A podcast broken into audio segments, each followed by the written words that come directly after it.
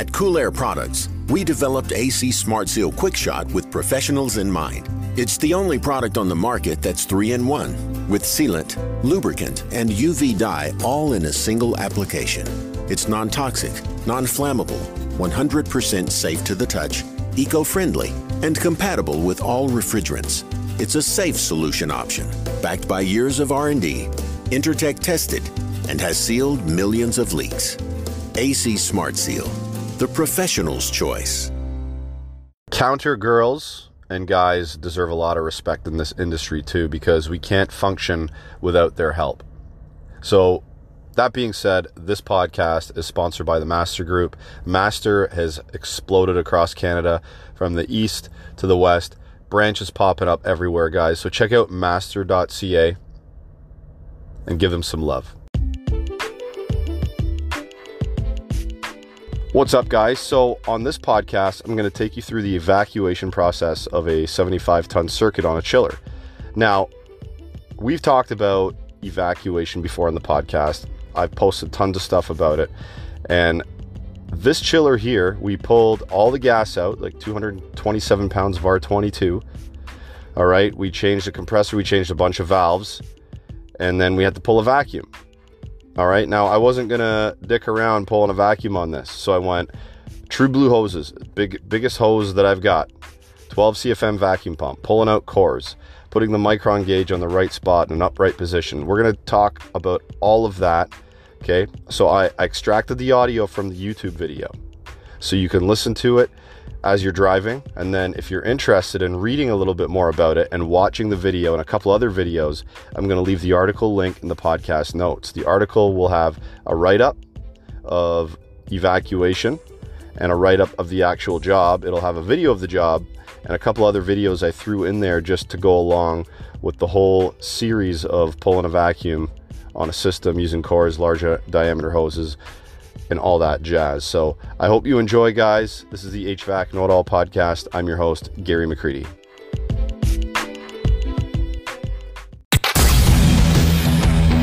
Welcome to the HVAC Know It All podcast. Recorded from a basement somewhere in Toronto, Canada. Your host and HVAC tech, Gary McCreadie, will take you on a deep dive into the industry, discussing all things HVAC. From storytelling to technical discussion. Enjoy the show.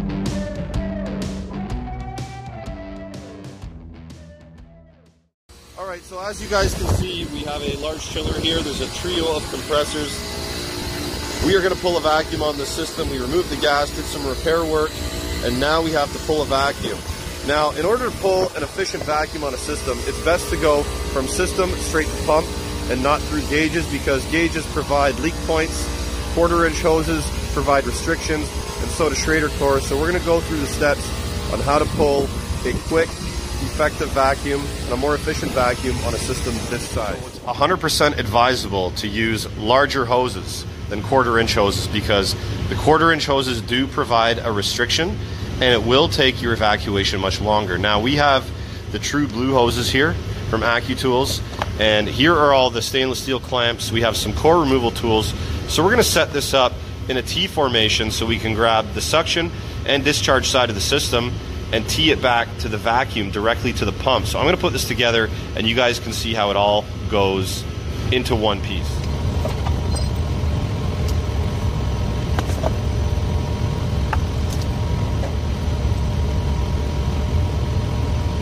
Okay, so I have some of this assembly put together. We have a stainless steel tee and some clamps. These just go on hand tight, nothing past that, okay? Uh, we don't want to over tighten these. Now, as you start to pull a vacuum, these things actually seal up much better as you pull a vacuum. So to make sure we're doing this correctly, each fitting, we need to make sure that we have a seal there like that, and then it just goes on and then we apply the clamp, okay? The other thing I want to mention is there's a few different sizes that comes with the kit. Now, the Navac 12 CFM pump we're going to use actually has three different size connection ports. This is a half inch, is the biggest one, so we're going to use the biggest one to get as much flow as possible. So we're going to go attach this to the T here on the bottom, and this assembly will attach to the system. This T will attach to the pump. In order to attach these hoses to the system, we need to apply these quarter inch ports right here. It's quarter inch service ports. So these just go on like so, and then again we use some clamps. Now these clamps that it comes with, these ones are a little bit different. We need to take this bolt out, apply the clamp, and then put it back together. I'll show you how to do that now.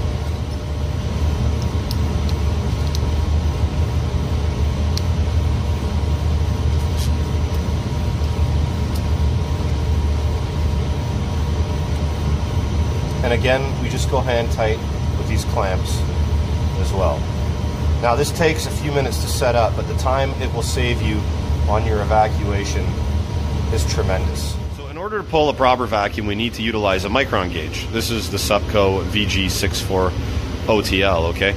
Now, we use this so we know what pressure the system is and so we know when the evacuation is finished. For years, industry standard has been around 500 microns. So we want to get below that 100% before we add refrigerant back to the system.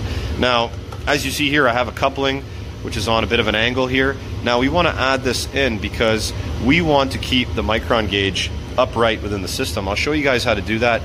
We want to keep it upright because we don't want any system contaminants getting inside the micron gauge because system contaminants inside the gauge can cause it to read faulty and then we have to go and clean it up.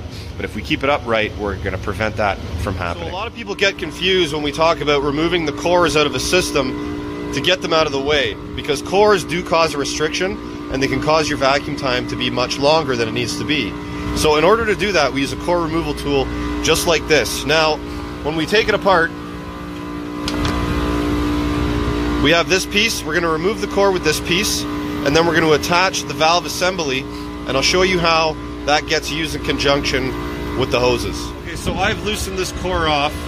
So there it is. We're going to take the core right out of there and we're going to fasten on the valve assembly to that fitting right now, there. Now what I like to do is add a little bit of nylog to the fitting and to the assembly. That way I know that it's sealed nice and tight and we're not going to have any leak points where I connect the core removal tool to the fitting right here.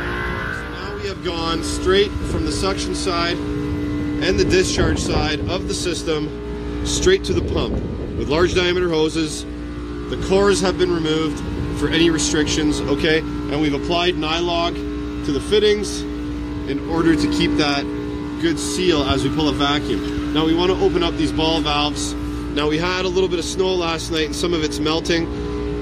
It's melting onto the pump, unfortunately. Maybe we can try to cover that up with something, but everything's all attached. Everything's ready to rock. The only thing we got to do is put our micron gauge on so we can measure the pressure of the evacuation and the performance over time. All right, so we have utilized solenoid magnets on the liquid line and hot gas bypass solenoid to open the system wide. I suggest you guys do this or you can have problems your evacuation getting all the contaminants out. We have our micron gauge mounted with the coupling so the micron gauge is upright. And I know it looks down on an angle here, but it's upright from the system. It's not down here it's not going to collect system contaminants and fill up. We have it upright. Okay, the other thing, if you'll notice, this is on the liquid line. So our vacuum hoses are set up on the discharge and the suction. We have put this right in the middle of the system, so we're going to get a good indication of the system pressure as we're pulling a vacuum. Right, guys, so I've dried the pump up. I have the box over top of it, just water's dripping off, which is keeping it dry for now until the snow melts. What you guys want to do is open the gas ballast up. What that does is it preserves the oil in the pump until we hit the 1500 to 2000 micron level. Once we hit that level, we close the gas ballast up. We allow the oil to start grabbing the contaminants for the final pull down. All right, so now we're below 2500 microns. It's been about two hours. So what we're gonna do here, we're gonna wait till we get below 2000, close that blank off, allow the system oil to grab those contaminants. Once we get to 500 or below, what we got to do is perform a rise or a decay test. What that is, is we close off the blank offs. The two ball valves on the Schrader core removal tools, we close them off and watch for a rise on the micron gauge. Okay? If we rise and flatten off around 800 to 1000, it's not a big deal. But if we keep rising up past that, we may have further contaminants in the system we need to remove.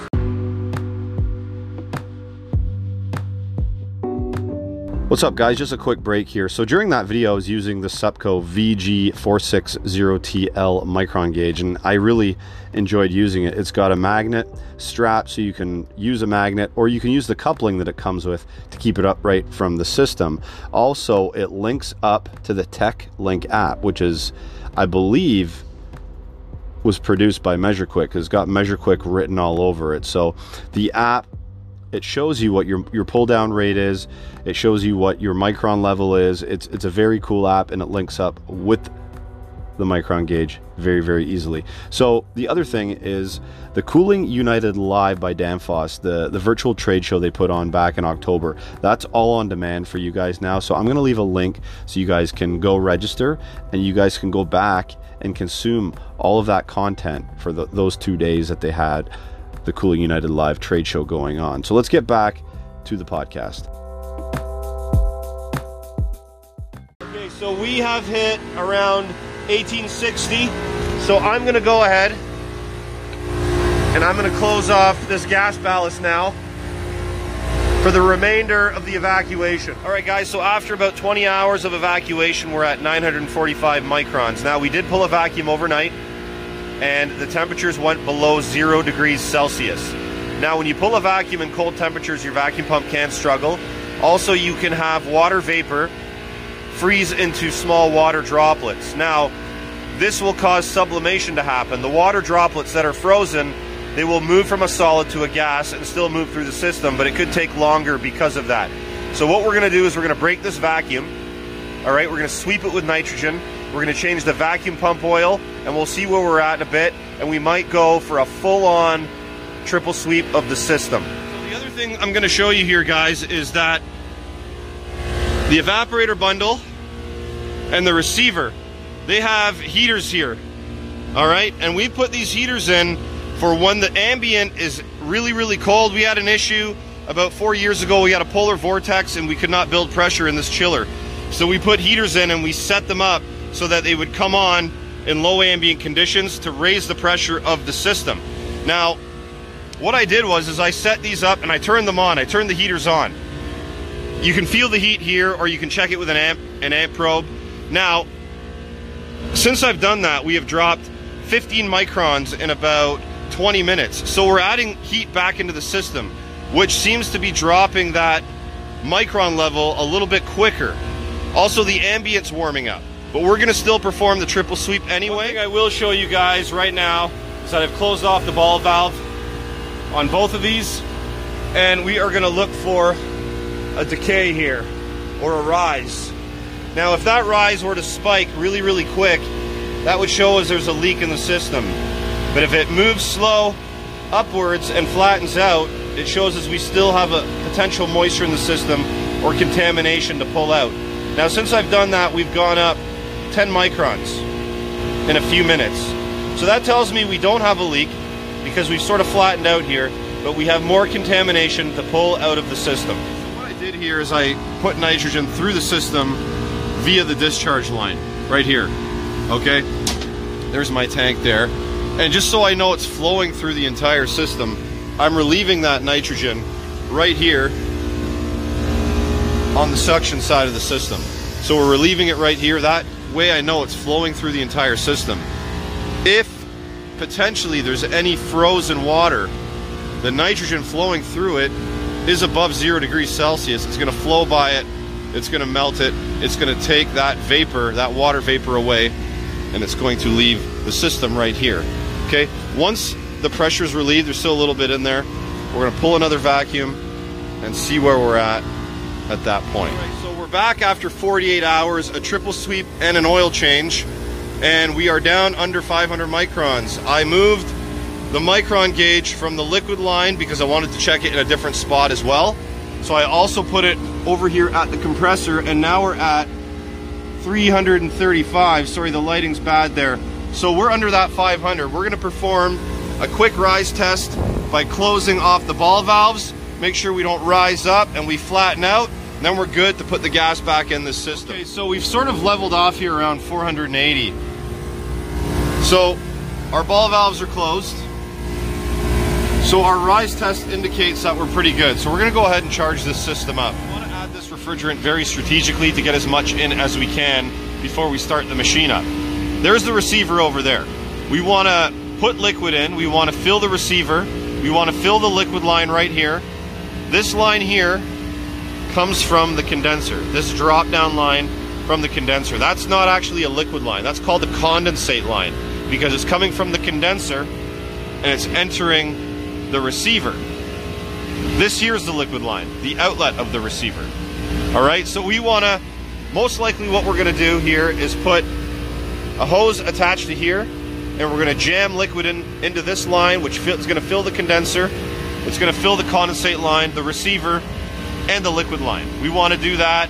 And then when we start the machine up to get the remainder in, we're going to charge very slowly and throttle it in so we don't put too much liquid towards these compressors. That is the way we're going to do it, slowly but surely, and we're going to get this thing charged up properly. The system's at a slight positive. You want to take your micron gauge off so you don't damage it. That's very important. The pump is off. These are valved off. We're to put the Schrader cores back in, and that's it. We pull the vacuum and we put our holding charge in before we start to charge the system up properly. Okay, so now we're to put the core back in. Very simple process, okay? Make sure we don't drop it. We fasten this on. We open up the ball valve to the system. We push the stem down.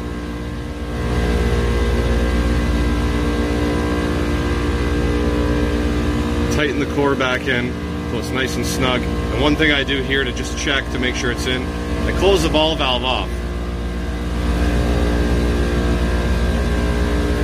Close the ball valve off. Remove that and slowly open the ball valve back up just to make sure there's no pressure here. Okay, once we do that, we're good to go to take the rest of the contraption off. Okay, so as we can see from that video, pulling a vacuum is not always about two smokes and a coffee like we joke. Sometimes there's a methodical process that needs to be implemented and a little bit of patience and a little bit of time. So if you're pulling down a big system, listen, you have to talk to the customer and say, listen, this is going to take a while to pull down. We need to put time in for that. Like you don't need to be on site the whole time your vacuum's running and taking up the customer's time. You can set it up, make sure it's pulling down, and then leave and come back and check it. When you come back and check it, now's your time to change the system oil if it's still not pulled down, or perhaps pull a triple sweep if you're having a lot of problems like like I was. But eventually we got there. That's the main thing. And the system was nice and dry before we put the refrigerant in. What what I should mention too is that system had acid. It was the oil was very acidic um, upon the repairs that we were doing. So what we did is we put in a uh, couple of dryer cores, like the removable ones that you can remove from the shell. We put in the ones that end in HH, basically that remove, um, if you have a burnout or whatever, it helps remove acid from the system. We put some acid neutralizer in, and then after it ran for a little bit, I went back and did, did another oil analysis, and that that acidity went from highly acidic to moder- moderately acidic. So I got to go back again and recheck it. And if it's still moderately acidic, we're probably gonna have to do some more cleanup on that system, or not probably, but we will. Like per- perhaps change the dryer out again with another acid dryer, or use some more neutralizer to neutralize that acid out, or or perhaps do a full-on oil change. We'll we'll see where we're at once we get to that point. But as you can see, there's there's processes involved in all this stuff we do. It's not just it's not just bing bang boom like wham bam thank you ma'am. We we have to think about what we're doing on each and every job.